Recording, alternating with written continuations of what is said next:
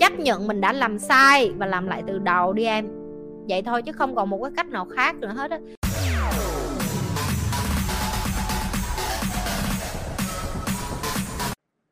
Trịnh Đoan. Em chào chị Nhi nha. Chị Nhi cho em hỏi nếu gia đình kinh doanh phân bón bị phá sản Không phải vì cờ bạc hay gái gì?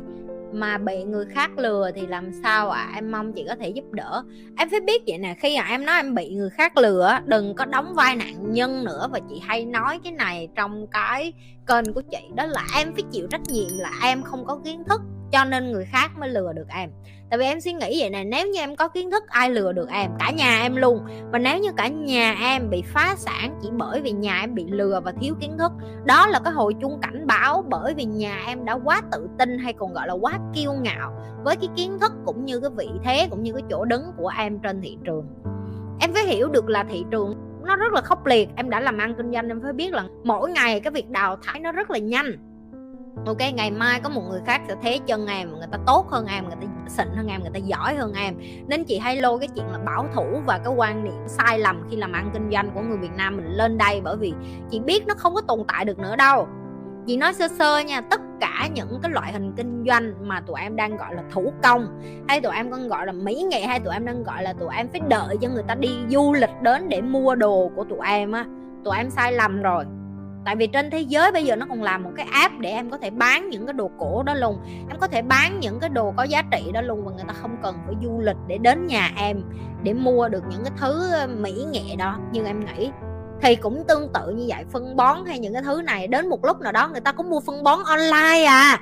Người ta giao tận nhà online, cái quần gì bây giờ nó cũng bán online, thậm chí quần lót nó cũng bán online mày không cần đi ra chợ bà chịu mua nữa nghe không? Mày lên lazada mày đăng ký là một đống quần lót hình pikachu, hình pokemon nó gửi về nhà tụi mày đây. Thì em cũng phải biết kinh doanh nhà em nó cũng như vậy. Đừng có gọi là lừa nữa. Đó là cái bài học, đó là cái giá nhà em phải trả. Chị bảo đảm trước khi nhà em bị phá sản đã có rất nhiều cờ đỏ. Cờ đỏ hay còn gọi là báo động đỏ của vũ trụ là đi sai đường rồi nha. Mày đưa đường này mày lộn, em ngồi em suy nghĩ lại đi.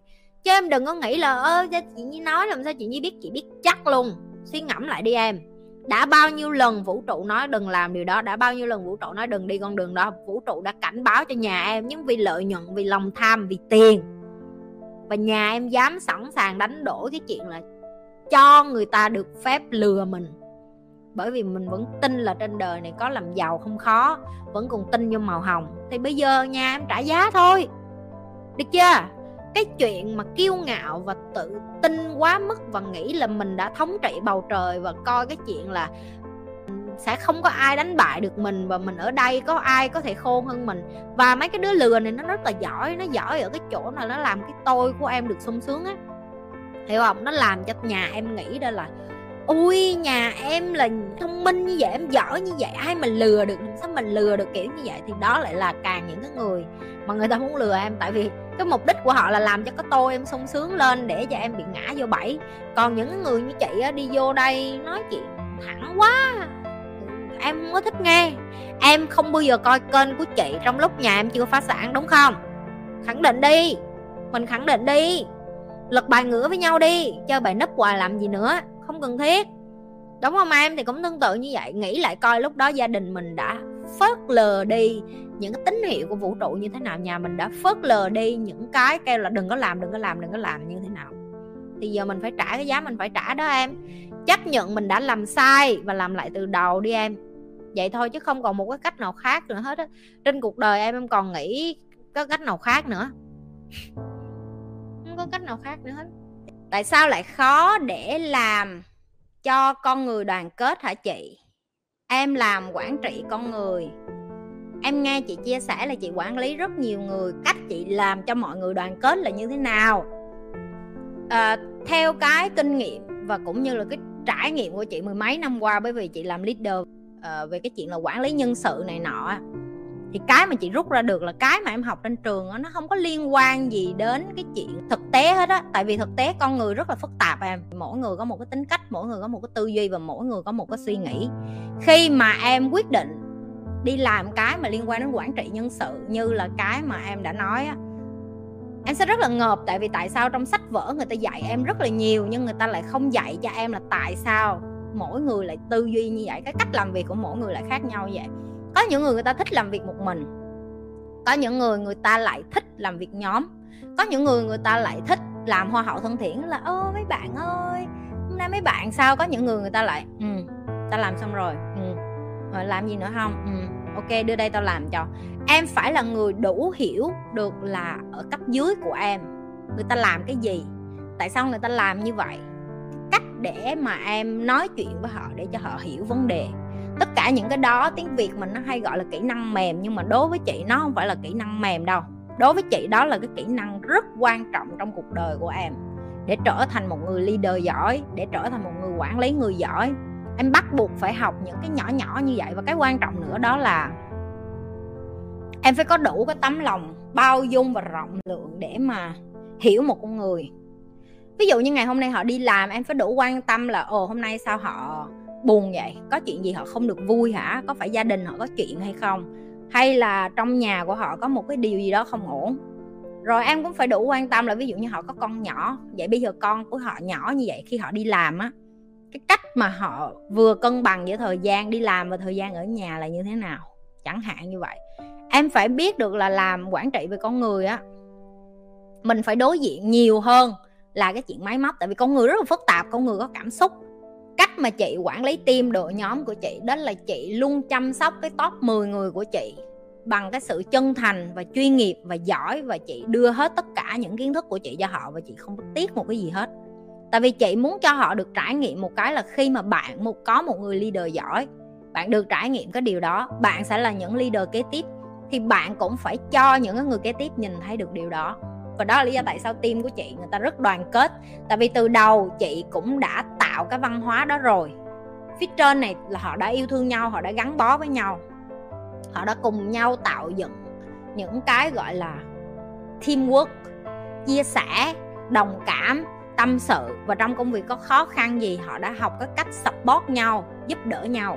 Thì khi mà họ đi xuống dưới và họ train hay còn gọi là họ dạy lại cho những người khác thì những cái người khác á, họ cũng cảm được cái tình cảm đó của họ họ cũng cảm được cái sự là à chuyên nghiệp, nhưng mà họ không có làm cho những người dưới cảm thấy như là khoảng cách đó. Và ví dụ như chị ở trên này, nhưng mà chị nói chị 50 bạn ở dưới đi, vô sau đi, người ta vẫn cảm thấy như là một, bởi vì chị đã truyền hết cái lửa đó vô, cái người kế tiếp rồi thì cái người kế tiếp người ta lại truyền lửa xuống dưới nữa. Và lửa nó lại truyền xuống dưới nữa. Và đó chính là cái công thức để mà em có thể lead được một cái team chị ơi, khách đến với mình vì sản phẩm của mình tạo ra hay về mặt hình ảnh mang đến? À khách hàng không đến với em bởi vì cái sản phẩm của em. Họ cũng không đến với em bởi vì hình ảnh của sản phẩm của em. Mà họ đến với em bởi vì em có thể giải quyết được cái vấn đề mà họ đang trải qua. Em nghĩ một mình em bán cái sản phẩm đó à không? Đầy người bán. Em nghĩ một mình em có cái hình ảnh à không? Hầu như cái gì em thấy ngoài kia ai cũng là copy của nhau hết á, cũng na ná à ok? Em nghĩ em là người đầu tiên tạo ra chữ chắc rồi, nói như vậy để làm cái gì? Chị đã từng bày trong những cái video trước cho những cái bạn bán hàng rồi, mấy đứa phải bắt đầu tập trung vô giải quyết vấn đề, phải có cái tư duy như bác sĩ gì đó. Bác sĩ là cái người bán hàng đỉnh cao nhất mà em có thể học.